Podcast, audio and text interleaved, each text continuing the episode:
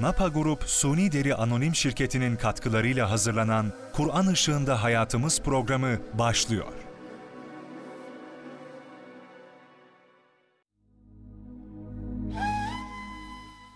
Bismillahirrahmanirrahim. Elhamdülillahi Rabbil alemin. Ve salatu ve selamu ala Resulina Muhammedin ve ala alihi ve sahbihi ecmain. Pek kıymetli dinleyenler, Kur'an ışığında hayatımız programında bugün kafirlerle dostluğun yasaklanışı konusu var. Ahkam ayetlerinden sırayla takip ediyoruz, gidiyoruz. Bu e, geçen programda Bakara suresindeki ahkam ayetleri bitmişti. Bu bu hafta ise Ali İmran suresinin 28 ve 29. ayetleri. Kafirlerle dostluk kurmak. Bu konudaki İslam alimlerinin görüşleri nelerdir? İnşallah bugün onlardan bahsedeceğiz. Cenab-ı Hak la yettehidil mu'minûnel kafirine evliya min dunil müminin buyuruyor. Müminler müminler bırakıp da kafirler dost edinmesin. Kim bunu yaparsa ona Allah'tan hiçbir şey, hiçbir yardım yoktur.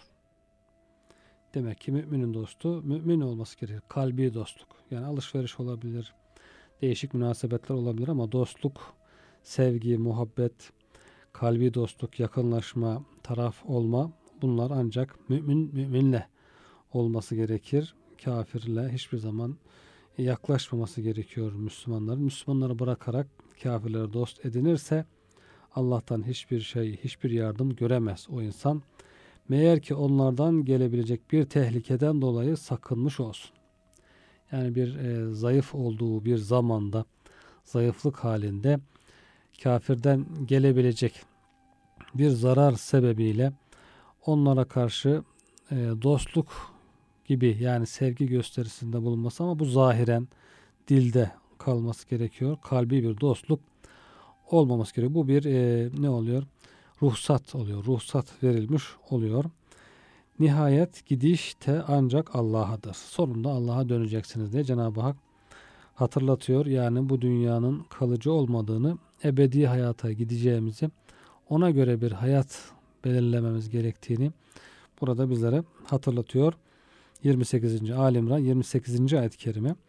29. ayet-i kerimede Cenab-ı Hak de ki göğüslerinizin, sadırlarınızın içinde, kalplerinizde olanı gizleseniz de onu açıklasanız da Allah bilir. Demek ki kalplerden geçen duyguları, düşünceleri Allah'tan gizlemek mümkün değil. Onun için Müslümanın Cenab-ı Hakk'a karşı şeffaf olması gerekiyor son derece. Her şeyi Allah Teala'nın bildiğini düşünerek bütün insanlara karşı da Müslüman şeffaf olmalı. Genellikle içi dışı bir olmalı. Çünkü dışında başka türlü davranır, içinde bazı şeyler gizlerse bunları gizlemesinin mümkün olmadığı burada ifade ediliyor. Cenab-ı Hak onları bilir buyuruluyor.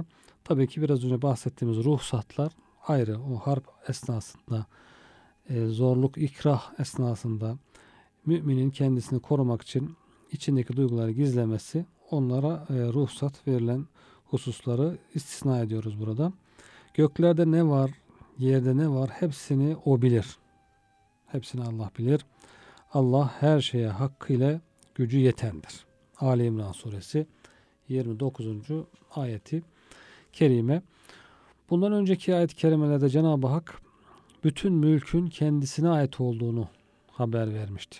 Mülk Allah'a aittir. Dilediğine verir. Dilediğinden onu çeker alır. Yücelten odur, aziz kılan odur, alçaltan, zelil kılan odur. Bunları hatırlatmıştı. Dünyada her şeyi kendi iradesiyle tasarruf ettiğini, her şey Allah'ın iradesiyle, bütün zerreler, atomlar, her şey Allah'ın iradesiyle hareket ediyor. Dilediğine mal, mülk ve mevki vermeye muktedir olduğunu, dilediğinden de her şeyi, dilediğinde her şeyi kulların ellerinden alacağını beyan etmişti.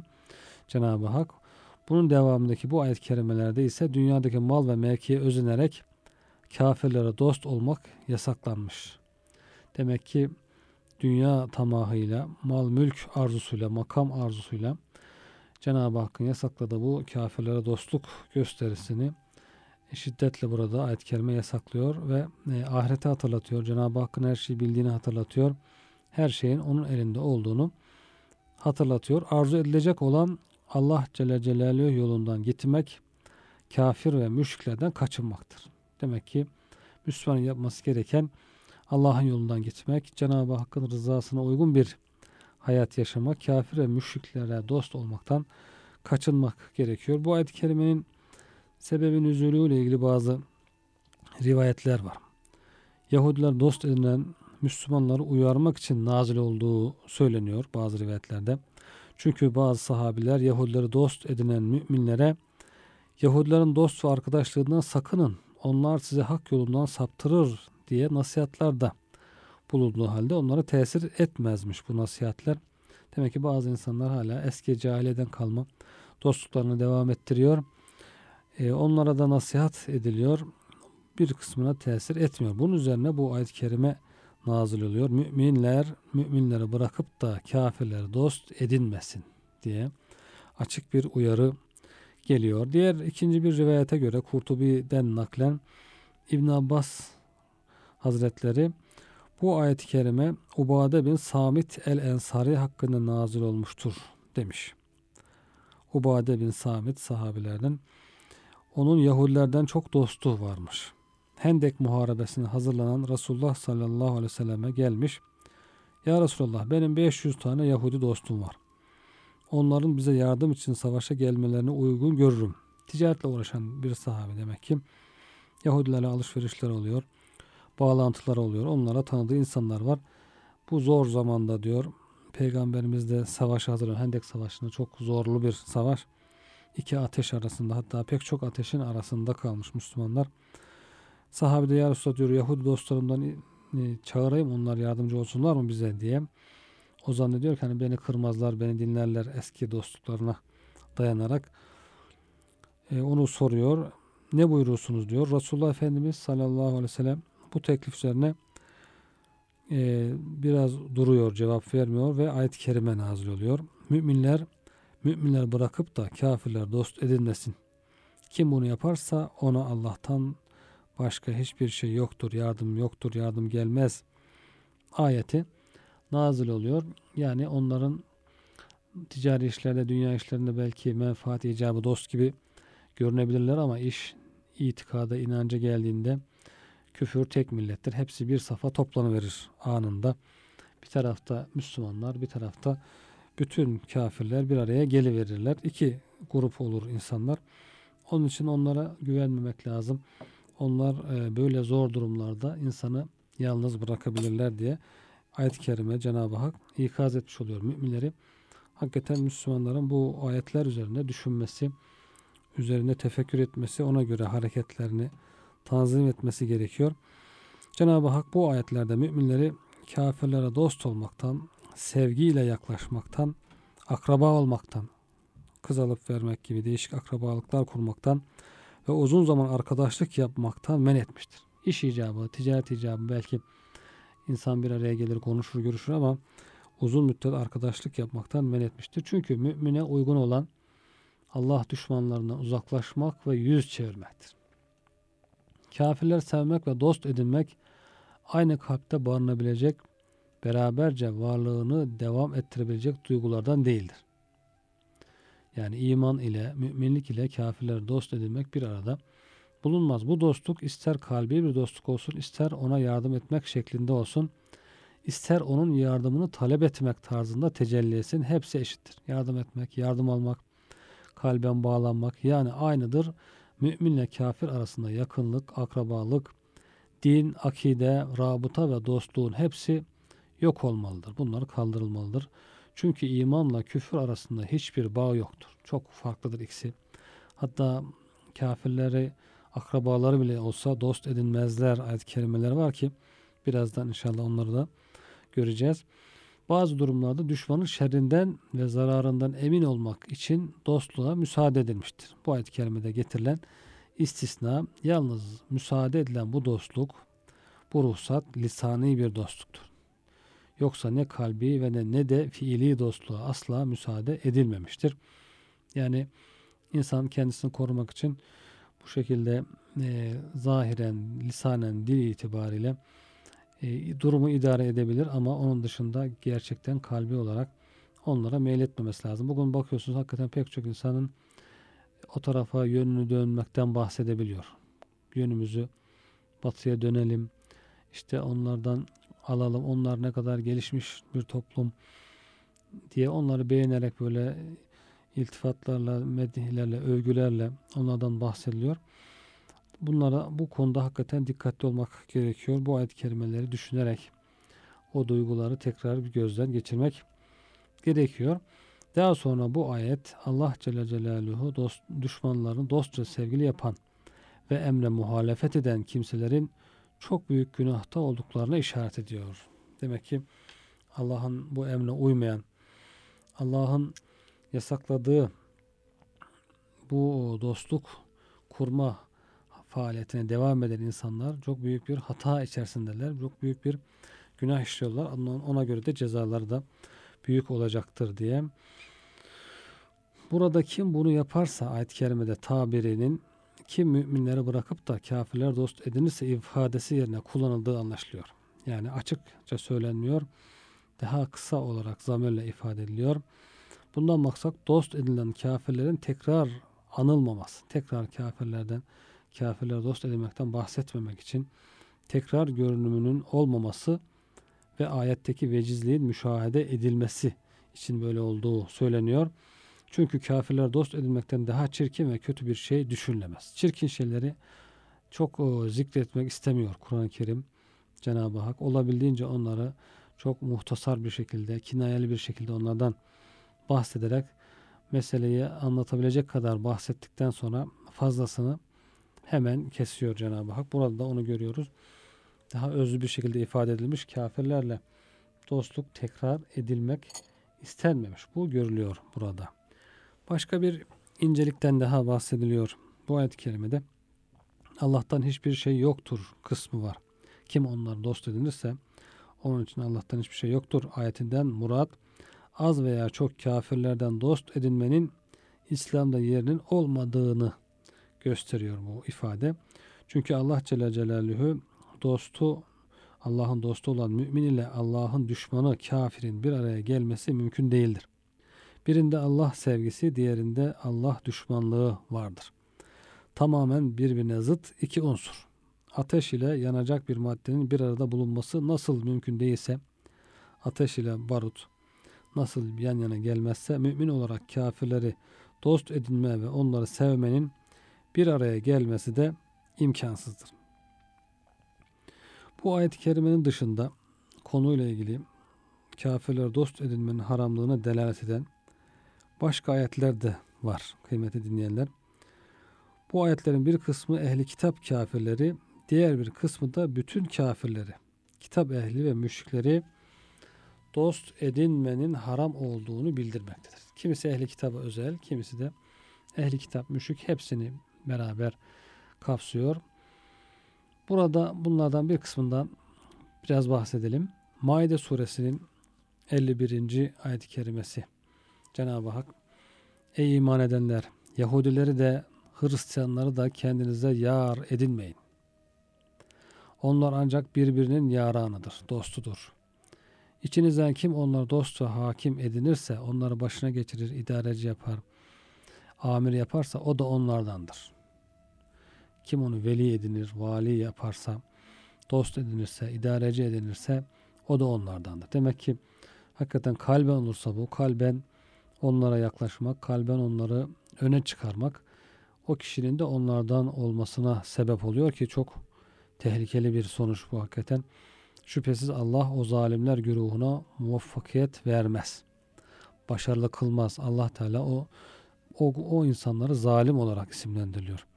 Düşmanlara kalben seven, onlardan olan, onları başa geçirmeye çalışan, amir yapmaya çalışan kimseleri, kafiri idareci, amir yapmaya çalışan insanları Cenab-ı Hak zalimler olarak isimlendiriyor ve onlara başarı vermeyeceğini ifade ediyor. Sonunda bunlar mağlup olacaklardır.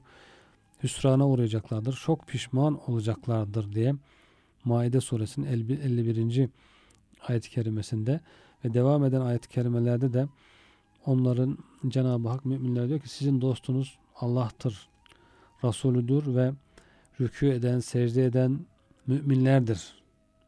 Kim Allah'ı, Resulünü ve müminleri dost edinirse bilsin ki bunlar Allah'ın taraftarlarıdır. Allah'ın hizbidir. Hizip taraftar demek. Hizbullah ifadesi. E, tabii ki bu ismi de insanlar her şeyde olduğu gibi kullanarak insanların zihninde yanlış mefhumlar uyandırabiliyorlar ama biz kelime manasıyla baktığımızda Hizbullah, Allah'ın taraftarları bunu bir örgüt olarak e, düşünüyor insanlar. Hemen Hizbullah'ı duyduğunda bir örgüt aklına geliyor. Onun yaptığı işler aklına gelebiliyor. Halbuki bu Kur'ani tabir kelime manasıyla Allah'ın taraftarları demektir. Onlar da kimlerdir? Allah'ın Resulü ve rükû eden, secde eden hakiki müminler. Ehli sünnet vel cemaat olan müminler, hakiki müminler onlar Allah'ın taraftarlarıdır. Bunları kim e, dost edinirse onlar galip gelecektir diyor Cenab-ı Hak. Maide suresi 54. ayet-i kerimede. Sahabiler de hakikaten bu ayet-i kerimeler geldiğinde eski Yahudi dostlarını, arkadaşlarını bırakmışlar, terk etmişler ve e, onlara sırt dönmüşler. Bu e, Hendek Harbi ve Hendek'ten sonraki o Yahudilere üzerine düzenlenen seferler esnasında demişler ki bizim dostumuz Allah'tır, Resulüdür ve müminlerdir diyerek onların onlara taraf çıkmamışlar, onlara yardımcı olmamışlar. Onlar da cezalarını bulmuşlar Müslümanların elinden. Yine Ali İmran suresinde Cenab-ı Hak Ey iman edenler kendi dışınızdakileri sırdaş edinmeyin. Sırdaşlık da hakikaten e, çok mühim. İnsanlara e, bir casusluk faaliyetleri oluyor. Bilgi sızdırma bugünlerde çok yaygın, çok meşhur. İnsanlar bir yerlerden bir yerlere haber sızdırıyor, bilgi sızdırıyor, sırları aktarıyor.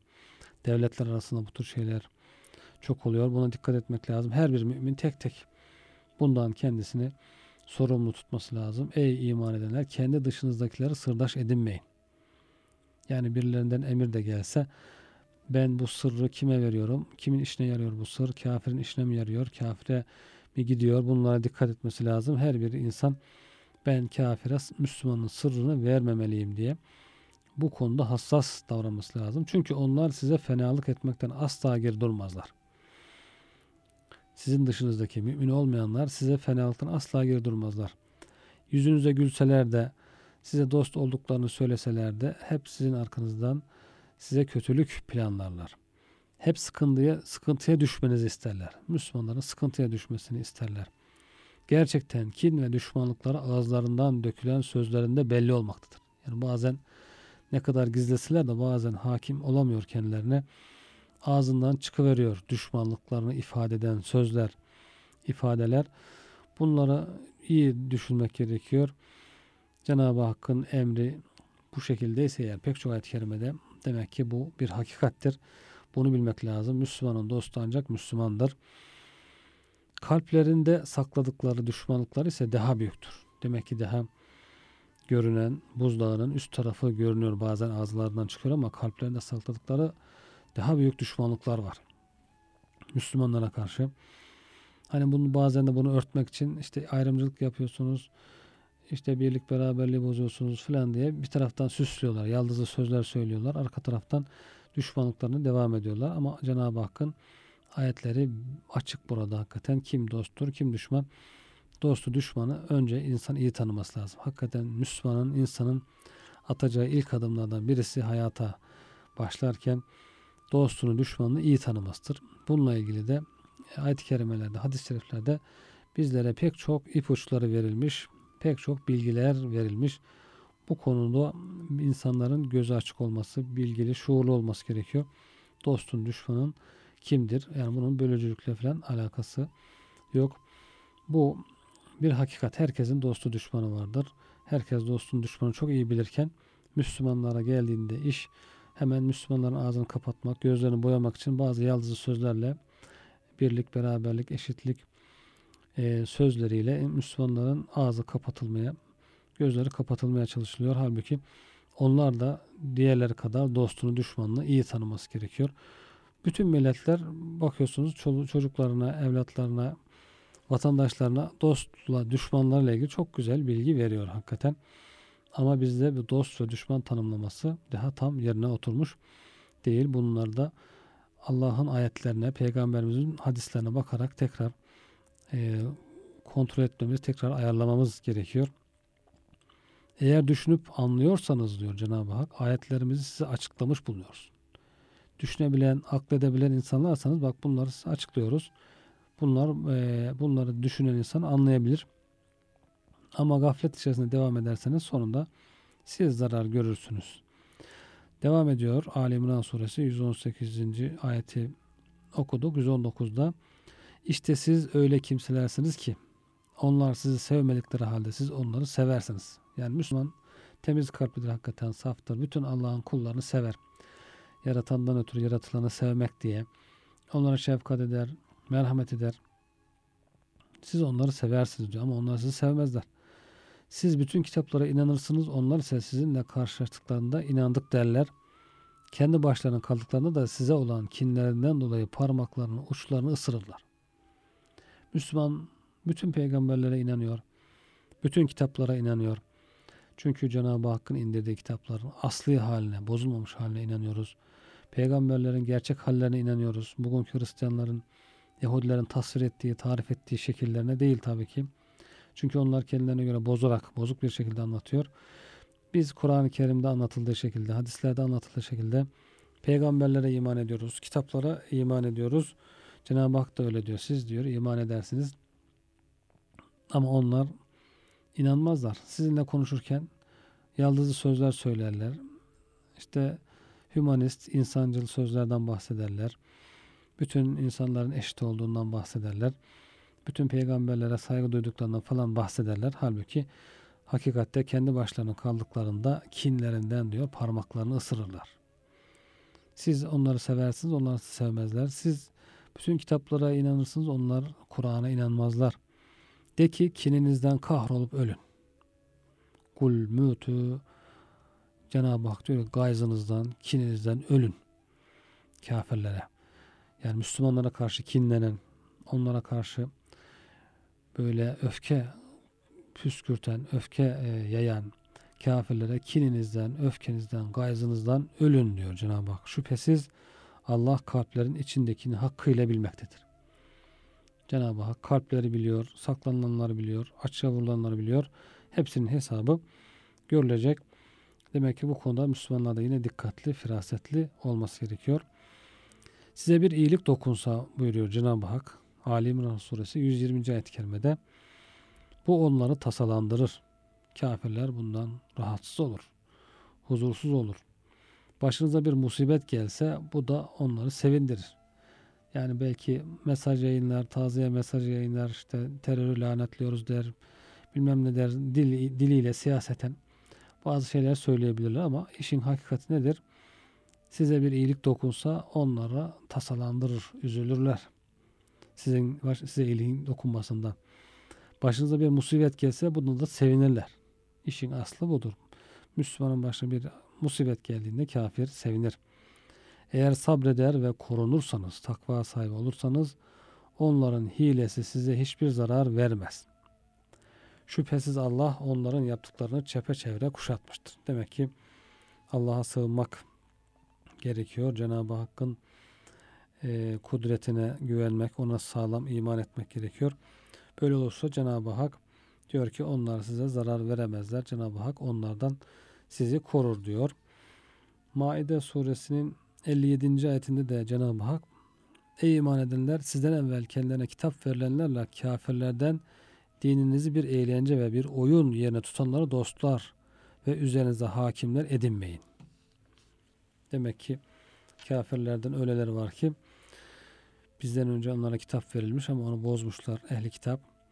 Sonra da bazı kafirler var dinimizi eğlence, oyun yerine koyuyor. Dinimizle alay ediyor. Biz de onları dost edinirsek büyük bir gaflet içerisinde olmuş oluruz hakikaten. Demek ki dinimize oyun, oyun eğlence edinen, dinimize hakaret eden, dinimizi hafife alan insanları dost edinmemek gerekiyor. Onları hakim edinmemek, idareci edinmemek gerekiyor. Allah'tan korkun eğer ona inanmış kimselerseniz. Eğer imanlıysanız, müminseniz Cenab-ı Hak'tan korkun. Ve bu konudaki Allah'ın emirlerine riayet edin. Yoksa hem e, müminiz deyip de hem de bu emirlere uymamak imanla bağdaşmaz. Takvaya zaten hiç uymaz. Nisa suresi 99. 94. ayette de Cenab-ı Hak Allah'a iman eden Müslümanların daima firasetli olup dost ile düşmanı çok iyi tefrik etmelerini istiyor. Dünya malı peşinde koşarak müminler dışlamak ve Müslüman kanı dökmenin çok büyük bir günah olduğunu, dünya malı için Müslümanlar dışlıyor, Müslüman kanı döküyor bazı insanlar. Bunun büyük bir günah olduğunu ifade ediyor. Bin kafiri hayatta bırakmak Allah katında bir Müslümanı katletmekten daha hafiftir. Bu hal iman cevherinin ne kadar kıymetli olduğunu gösteriyor. Allah'ın lütfedeceği nimetler dünya menfaatlerinden çok daha fazla ve güzeldir. Yani Cenab-ı bu dünyada belki insan ulaşamayabilir bir kısmına ama sabrederse Cenab-ı Hakk'ın onu lütfedeceği, lütfedeceği nimetler bu dünyadan kat kat üstündür, fazladır. Herkes kendi kusuruna baksın ve fiillerine dikkat etsin. Zira Cenab-ı Hak her şeyden haberdardır. Kusurlarını düzeltsin, eksiklerini gidersin. Yine Nisa suresi 44, 144. ayette Cenab-ı Hak müminler mümin kardeşlerini bırakarak kafirler dost edinmemesi gerektiğini ifade ediyor. Böyle bir davranış ilahi intikama ve azaba sebep olacağı bildiriliyor. 144. ayette de aynı şekilde. Resulullah sallallahu aleyhi ve sellem Efendimiz Medine'ye hicret edince öncelikle Müslümanlar arasında bir kardeşlik tesis etmişti. Buna muahat, kardeşleştirme diyoruz. Ardından gayrimüslimlerle bir anlaşma yaparak onların haklarını tespit etti ve buna sadık kaldı. Buna da Medine vesikası deniyor. Bir anayasa gibi. Peygamber Efendimiz hemen toprak bir toprak sahibi olduğunda orada bir devlet teşkilatı kurmaya başlamış. Anayasayı öncelikle tesis ediyor. Önce Müslümanlar arasında bir birlik, kardeşlik tesis ediliyor. Sonra da oradaki Yahudilerle, müşriklerle bir anlaşma ortaya konuyor. Medine'nin müdafası ile ilgili, müdafaa esnasında yardımlaşmakla ilgili, düşmana karşı durmakla ilgili ve Medine'de uyulacak kurallar, kaideler, bir ihtilaf çıktığında kime müracaat edilecek bunları tespit eden bir vesika, Medine vesikası diyoruz buna. Bunları Efendimiz e, tespit ediyor ve kendisi sadık kalıyor. Ama Yahudiler buna hiç sadık kalmıyor. Hemen arkasından ihanetlere başlıyorlar. Bu sebeple İslam toplumunda gayrimüslimlerin hukuku vardır ve ona hassasiyetle riayet edilir. Yani bir gayrimüslim anlaşmalı olarak en huzurlu hayatını Müslümanlar arasında geçirir. Çünkü öyle e, kutsi hadisler, hadisler var ki bir zimmiye, Müslümanlarla anlaşmalı olan bir gayrimüslime zulmeden, haksızlık eden kimse diyor karşısına beni bulur diyor Cenab-ı Hak, Peygamber Efendimiz. Onun için onların hakları çok sağlam bir şekilde garantiye alınmış. Yani bu nasıl olsa imansızdır buna biz ne yapsak yeridir diye düşünemez bir Müslüman. Ancak harp halinde savaşırken onu yapabilir. Onun dışında onların hukukuna riayet etmesi gerekiyor. Onun için gayrimüslimler de Müslümanların içerisinde anlaşmalı oldukları zaman çok rahat bir şekilde yaşayabilirler. Onların hakları, hukukları tespit edilmiştir. Bunlara riayet edilir. Aksi takdirde kul hakkı ihlal edilmiş olur. Kişi üzerindeki kul haklarını dünyadayken ödemezse bunlar ahirette mutlaka kendisinden alınır. Bu dünyada ödemezse kafir de olsa o hakkı haksızlık yaptıysa dünyada ahirette öder. Ancak ahirette hak ödemek hiçbir zaman dünyadaki kadar kolay değildir. Orada alışverişin unsurları değişiyor. Burada alışveriş malla, mülkle, parayla oluyor ama orada altın yok, gümüş yok. Dünyada bilinen alışveriş yok. Orada başka bir alışveriş var. Orada sevapların verilmesi var, günahların alınması var. O da oradaki insanlara en ağır gelen bir şey. Orada insanlar bir günahını bile yükleyecek birisini arayacaklar. Bu en yakınları bile olsa, çoluk çocuğu bile olsa bir günahını ona yüklemek için belki çalışacak, gayret edecek. Bir sevabı bile kazanmanın derdinde olacak. Bu sevabı da en yakınından, annesinden, babasından bile koparabilse onun e, peşinde olacak bir insan. Böyle bir herkesin kendi başına düştüğü e, bir hengame, zor bir durum. Böyle bir durumda alışveriş ederken insanın sevaplarını vermesi, başkasından günah alması hakikaten büyük bir hüsran, büyük bir zorluk ifade ediyor. Onun için burada bu alışverişleri bitirmek gerekiyor ahirete. Bırakmamak gerekiyor bu hak hukuku. Burada mal mülk para elimizdeyken daha kolay, daha basit, daha basit bir şekilde halledilebilecek işler burada. Müminler dinleriyle alay eden ve onu hafif alan kimselerle de dost olmamalıdırlar. Dinini alay eden, dinini hafife alan, imanın gereği İslam'ı hafife alanlardan uzak durmak, onlara buğz etmek ve düşmanlık, düşman olmaktır. Cenab-ı Hak şeytan sizin düşmanınızdır. Siz de ona düşman olunuz buyuruyor. Açıkça düşmanlığınızı ilan edin. O açıkça ilan etti. Ben dedi bu insana yoldan saptıracağım diye. Onun için imanı terk edip küfrü sevenler babaları ve kardeşleri de olsa müminler onlara dost edinmezler. Zira kafirler dost edinilenler zalim olurlar. Tevbe suresi 23. ayet-i kerimede e, Cenab-ı Hak e, yakınları bile olsa babaları kardeşleri bile olsa onlar küfrü tercih etmişse Allah korusun İslam'a düşmanlık ediyorsa bir insan bir Müslüman kardeşlerini de dost edilmez, babasını da dost edilmez. Sahabeden bunun örnekleri hakikaten çok görülmüş, yaşanmış.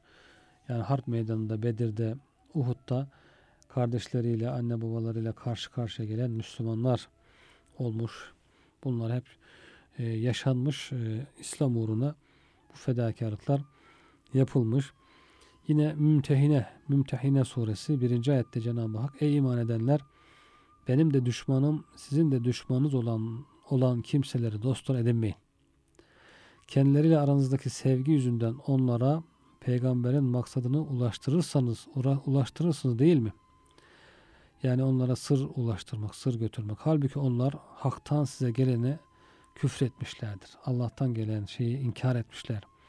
Peygamberi de sizi de Rabbiniz olan Allah'a iman ediyorsunuz diye yurtlarınızdan çıkarıyorlardı onlar. Müslümanlar yurdundan çıkarıyor. Sebebini Allah'a iman etmez. Allah'a iman ettiği için yurttan çıkarıyor. Eğer siz benim yolumdan savaşmak, benim rızamı aramak için çıkmışsanız bunu yapmazsınız. Allah'ın rızasını arıyorsanız düşmana sır vermezsiniz. Müslümanın sırrını vermezsiniz. Halbuki ben sizin gizlediğinizi de açıkladığınızı da çok iyi bilenim. Gizli bir iş yaparsınız ama Cenab-ı Hak'tan kaçıramazsınız bunu. İçinizden kim bunu yaparsa muhakkak ki yolun ta ortasından sapmış olur. Sırat-ı mustakim üzere dost doğru yol üzere giderken bu insan e, bu birden o yoldan sapmış ve yoldan çıkmış olur. Hasılı müminler Allah'ın gazap ettiği hiçbir kafiri dost edinmemelidir. Zira onlar kabirdeki ölülerden ümit kestikleri gibi ahiretten ümitlerini kesmişlerdir. Ona inanmazlar. Bu da Mümtehine suresi 13. ayet ifade ediyor bunu. Kafirler diyor öyle ümit kesmişler ki ahiretten e, kabirdeki ölülerden nasıl ümit keser insanlar? Hiçbir insan kabirden ölünün çıkacağını düşünmez. Bundan ümidini tamamen kesmiştir.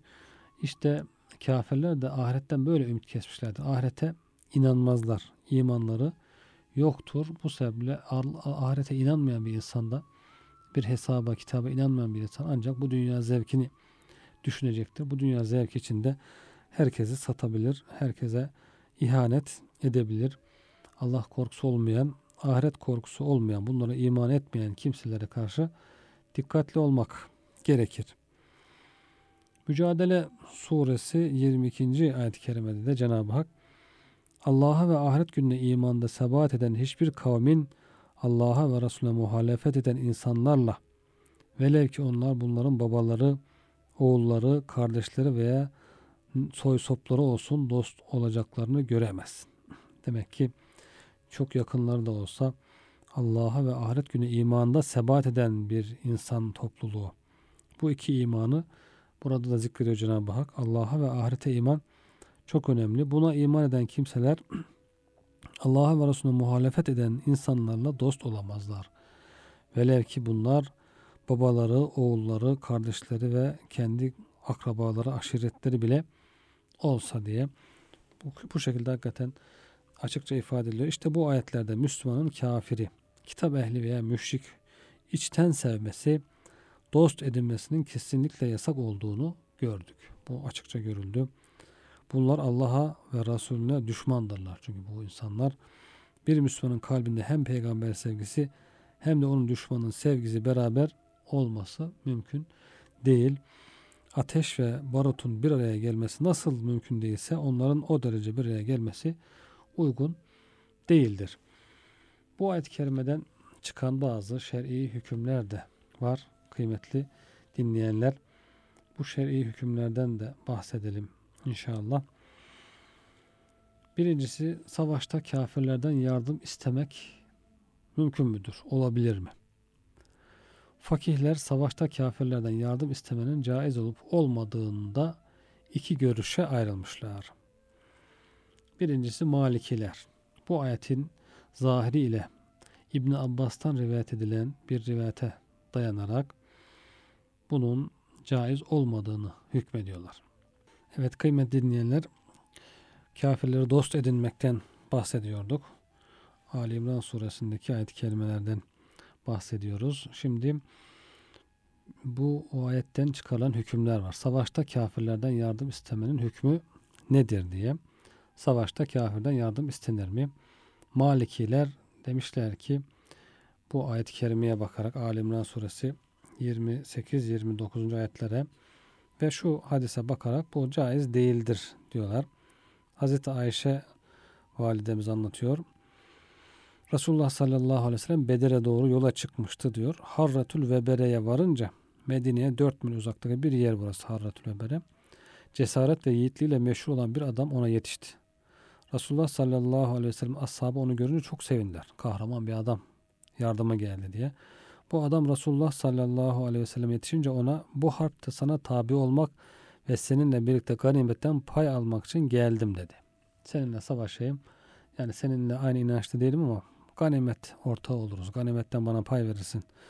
Resulullah sallallahu aleyhi ve sellem Allah'a ve Resulüne iman ediyor musun diye sordu. Adam hayır dedi. Bunun üzerine Resulullah sallallahu aleyhi ve sellem öyleyse geri dön.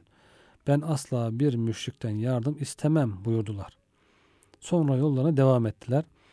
Ağacın yanına vardığımızda o adam Resulullah sallallahu aleyhi ve sellem yine yetişti. Ve daha evvel söylediği sözü söyledi. Peygamber sallallahu aleyhi ve sellem Efendimiz de ona ilk defa söyledikleri şekilde cevap verdiler. Yani Müslüman oldun mu? Allah ve Resulüne iman ediyor musun? O da inanmıyorum diyor. Öyleyse geri dön. Ben asla bir müşrikten yardım istemem diyor Efendimiz. Sonra adam geri döndü ve Beyda mevkiinde Efendimiz'e tekrar yetişti. Efendimiz sallallahu aleyhi ve sellem ilk defa buyurdukları gibi Allah'a ve Resulüne iman ediyor musun diye sordular. Adam evet dedi. Bunun üzerine Resulullah sallallahu aleyhi ve sellem yürü o zaman buyurdular. Bize katıl, devam et bizimle birlikte diye. İşte bu hadis-i şerifte görüyoruz ki Efendimiz bir müşrikten yardım istemiyor ve ben müşrikten yardım istemem buyuruyor. Malikiler demişler ki savaşta da bir kafirden yardım alınmaz. İkinci grup ise çoğunluğu oluşturuyor. Cumhur, çoğunluk dediğimiz Şafiiler, Hanbeliler ve Hanefiler. Bu üç mezhebe göre savaşta kafirlerden yardım istemek iki şartla caizdir. Bir, onların yardımına ihtiyaç duyulması, hakikaten ihtiyaç duyulması. İki, onlara güvenilmesi, tedbirli olunması. Eğer güvenebiliyorsanız bir zarara uğramamaktan dikkatli bir şekilde yardım alınabilir diye. Cumhur bu görüşlerini de şu hadis-i şeriflere dayandırmışlar. Müşriklerle fiilen savaşan Resulullah sallallahu aleyhi ve sellem Kaynuka Yahudilerinden yardım almış. Savaş sonunda da ganimet malları taksim edilirken Müslüman savaşçılara verdiği paylar gibi onlara da pay vermiştir. Bu da e, Medine vesikasının icabı olarak e, onlar da savaşa katılmışlar. Diğer bir fiili hadis-i şerifte Resulullah sallallahu aleyhi ve sellem Hevazin kabilesiyle savaşa gideceği zaman Yahudi Safvan bin Ümeyye'den e, malzeme, harp malzemeleri almış. Zırh almış. E, kılıçtır, oktur, değişik zırh malzemeleri, e, savaş malzemeleri almış. Sonunda, savaş sonunda ödemiş tekrar. Cumhur Malikilerin delil getirdiği ayet ve hadislerin Resulullah sallallahu aleyhi ve sellem fiili hadisleriyle neshedildiğini söyleyerek onların yardım alınamaz görüşünü reddediyormuş. Bazı alimler Malikilerin görüşlerini dayandırdıkları her iki hadisin anlamını Resulullah sallallahu aleyhi ve sellem kendisine yapılan yardım teklifleri sırasında ya ihtiyacı yoktu veya onlara güvenmiyordu şeklinde yorumlamışlar. Demek ki güvenli bir şekilde, tedbirli bir şekilde yardım alınabilir ihtiyaç olursa diyor alimlerin çoğunluğu. İşte bu alimlerin görüşüne göre ayet ve hadislerde nesih yoktur. Her iki görüşe baktığımızda ihtiyaç ve güven duyulduğunda savaşta kafirlerden yardım almanın caiz olduğu görülüyor. İhtiyaç olmadığında ise onlara hiç yaklaşmamak gerektiği anlaşılıyor. İkinci hüküm ayet-i kerimede dost edinmeyin ancak kendinizi korumak için bir e, zaruret halinde gerçek niyetinizi gizleyebilirsiniz. Bir ruhsat vardı. O takiye kelimesi geçiyor orada. İlle en tettegû minhum tukah onlardan korunmanız için diye. Bu takiye kelimesi nedir? Ne manaya gelir? diye. Bu tabi Şiilerin kastettiği o ıslahı takiyeden farklı bu. İbn Abbas'a göre takiye düşman şerrinden korkan müminin kalbi imanla mutmain olduğu halde lisanen küfrü icap ettiren bir sözü söylemesidir. İslam hukukuna göre böyle bir kimse günahkar değildir ve öldürülemez. Buna ruhsat verilmiştir. Bazı alimlere göre de takiye şudur. Şahsını ve malını düşmandan korumak için kalben değil, lisanen küfrü gerektiren sözlerin kullanılmasıdır. Cessas tefsir alimlerinden bununla ilgili olarak diyor ki mevzumuz olan ayette göre Ali İmran suresinin 28. ayetine göre şahsını ve etrafındaki Müslümanları düşman şerrinden korumak için kalbi imanla mutmain olan kimsenin küfrü gerektiren bir şeyi açıktan yapması veya söylemesidir diyor Tuga. Bu ayet gibi kalbi iman üzere sabit ve bununla mutmain olduğu halde cebir ve ikraha uğratılanlar müstesna ayeti de Nahil suresinin 106. ayet kerimesi bu. Düşman korkusundan diliyle küfrü icap ettiren sözler söyleyen fakat kalbi imanla mutmain olan kimseye günah olmadığını beyan ediyor. Bu iki ayet böyle hallerde takiye yapmak, gerçek niyetini gizlemek Allah tarafından müminlere verilen bir ruhsattır. Yalnız takiyeyi terk etmek daha hayırlıdır, daha evladır. Yani ruhsatı da kullanabilir insan, azimeti de kullanabilir. Azimet ise iman neyse açıkça söylemektir. Bu konuda başına ne gelir, sıkıntılar gelir, yaralanır, belki şehit edilir. Bu e, azimet daha e, tabii ki üstün oluyor, faziletli. Ama ruhsatta kullanan bir insana hiç kimse de bir şey diyemez. Alimlere göre kalbi imanla dolu bir kimseye kafir olması için ölünceye kadar zor kullanılsa lisanıyla küfür söz söylememesi daha hayırlıdır. Azimet üzere hareket etmesi. Çünkü müşrikler kalbi imanla dolu sahabeyi Hubeyb bin Adi'ye küfre dönmesi için ölünceye kadar işkence yaptıkları halde lisanından küfrü gerektiren bir söz duymadılar. Hubeyb radıyallahu anh selam göndermişti Peygamber Efendimiz'e. O Efendimiz de onun selamını işitmişti. Melek haber vermişti. Ve onlar cennetten de haber gönderiyor. Ya Rabbi biz diyorlar Rabbimize kavuştuk. Ondan razı olduk. O da bizden razı oldu diye cennetten de müminlere haber gönderiyorlar. Bu azimetle amel ettikleri için Cenab-ı Hak onlara lütfediyor. Şehit oluyorlar. İşte bu sahabi Müslümanlara göre kalbi imanla mutmain olan ve küfre dönmesi için kafirler tarafından işkence yapılınca takiye yaparak küfrü gerektiren sözler söyleyen Ammar bin Yasir'den daha faziletlidir. Ammar bin Yasir ruhsat tarafını kullanmıştı. Peygamberimiz ona ruhsat vermişti. Yine böyle zorlarlarsa tekrar söyleyebilirsin diye. Resulullah sallallahu aleyhi ve sellem Ammar bin Yasir'e küfrü gerektiren sözler söylediğiniz zaman kalbiniz nasıldı diye sormuştu. Ya o sözü söylerken kalbin nasıldı? İmanla mutmain idi dedi. İmanla dop doluydu dedi. Bunun üzerine Resulullah sallallahu aleyhi ve sellem imanınızdan ötürü kafirler tekrar işkence yaparlarsa kalbini bozmadan küfrü gerektiren sözler söyleyebilirsin buyurdu. Peygamber Efendimizin Ammar bin Yasir'e tavsiyesi hiçbir zaman farz değil bir ruhsattır diyor Cessas tefsir alimlerimizden. Cessas demek ki bu ruhsatta kullanılabilir. Kullanan sahabiler olmuş. Azimetle de amel edilebilir. O azimeti e, kullanan sahabiler olmuş. Nitekim yalancı peygamber Müseyleme iki sahabeyi yakalamış. Bunlardan birisine Muhammed'in sallallahu aleyhi ve sellem Allah'ın elçisi olduğuna şahitlik yapar mısın diye sormuş.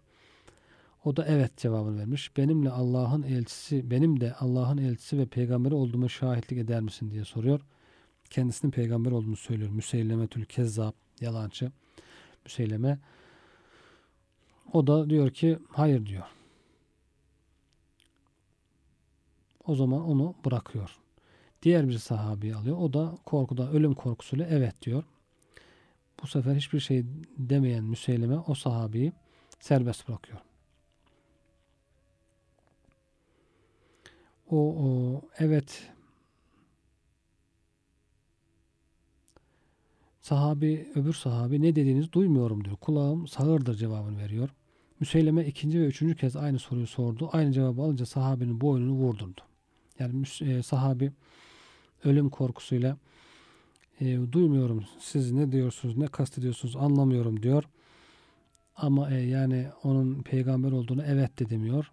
Hayır da demiyor. Müseyleme sonunda onun kabul etmediğini anlayarak boynunu vuruyor. Bu sahabi azimetle e, amel etmiş. Sahabilerin haberi kendisine ulaşınca Resulullah sallallahu aleyhi ve sellem öldürülen kimse dinine bağlılığından şehadetin en yüksek mertebesine ulaşmıştır. Demek ki şehitliğin de mertebeleri var. Bu diyor azimetle hareket eden sahabi şehitliğin en üst mertebesine ulaştı. Ona müjdeler olsun, gözleri aydın olsun buyuruyor Efendimiz sallallahu aleyhi ve sellem. Kalbi imanla dolu olduğu halde ölüm korkusuyla yalancı peygamberi tasdik eden diğer sahabi Allah'ın kullara tanıdığı ruhsat ile amel ettiğinden ona da hiçbir günah yoktur buyuruyor. Bu şekilde izah etmiş oluyor. Üçüncü hüküm kafirler dost edinmek ve onları İslam devletinde çalıştırmak caiz midir? Onu da e, alimler diyorlar ki bazı alimlerimiz bu Ali İmran suresi 28. ayete dayanarak Müslümanların işlerini kafirlere yaptırması, onları işçi ve hizmetçi olarak çalıştırması caiz değildir. Hatta onlara bir mecliste saygı gösterilmesi ve ayağa kalkılması haramdır demiş bazı alimler. Çünkü Tevbe suresi 28. ayette Ey iman edenler müşrikler ancak bir necistir, pisliktir. Onun için bu yıllarından sonra onlar mescidi harama yaklaşmasınlar. Eğer fakirlikten korkarsanız Allah dilerse sizi yakında kendi fazlından zenginleştirir. Çünkü Allah gerçek bilendir, tam hüküm ve hikmet sahibidir. Yani hac esnasında insana hacca geliyor, ticaret oluyor, işte e, ticaret döndüğü için para geliyor, bir döviz geliyor bugünkü tabirle. Bu e, müşrikler şimdi hacca gelmezse acaba biz fakirler miyiz diye demek ki endişeler olmuş. Eğer fakirlikten korkarsanız Allah sizi zenginleştirir diyor Cenab-ı Hak. Bugün de aynı şey geçerli. İşte turizmden ticaret olacak, para gelecek, dolar gelecek, döviz gelecek diye insanlar istiyor belki artmasın ama o insanlar turistler geldiğinde burada Müslümanların ahlakını nasıl bozuyor, Müslümanlara nasıl zarar veriyor, belki nasıl ajanlık faaliyetler yapıyor. Onları da kestirmek hakikaten zor değil. Onlar da rahatlıkla görülebiliyor. Aynı şeyi düşünebiliriz. Cenab-ı Hak sizi diyor zengin kılar. Onları yaklaştırmayın. Onlar necistir. İbn Arabi müfessir bu hususta şöyle diyor. Hazreti Ömer Ebu Musa Eşari'yi tebliğci ve idareci olarak Yemen'e göndermişti. Ebu Musa Eşari bir zımmiyi, bir ehli kitabı kendi işlerinde katip olarak çalıştırıyordu. Hazreti Ömer bunu duyunca çalıştırdığınız zımmiyi derhal bırakınız diye emretti. Cessas da diyor ki ayet ve bu ayet ve benzeri ayetler kafirin hiçbir hususta Müslüman üzerinde hakimiyet ve yönetimi olamayacağına delalet ediyor. Amir olmaması lazım kafir. Hatta bir kafirin hanımının Müslüman oluşuyla İslam kabul eden küçük erkek çocuğun malından tasarruf yapması ve büyüdükten sonra evliliği hususunda velilik hakkına sahip olması mümkün değildir. Yani hanımı Müslüman olunca çocuğu da küçük çocuğu da İslam'ı kabul ettiyse onun malından diyor babası tasarruf yapmaması gerekiyor. Evliliği hususunda ona karışmaması gerekiyor. Hiçbir hususta kafir babanın Müslüman olan çocuğu üzerinde tesiri, etkinliği olmaması gerekir diyor. Cinayet işleyen bir Müslümanın diyetini zımmi bir kafir veremediği gibi cinayet işleyen bir zımmi kafirin diyetini de Müslüman veremez.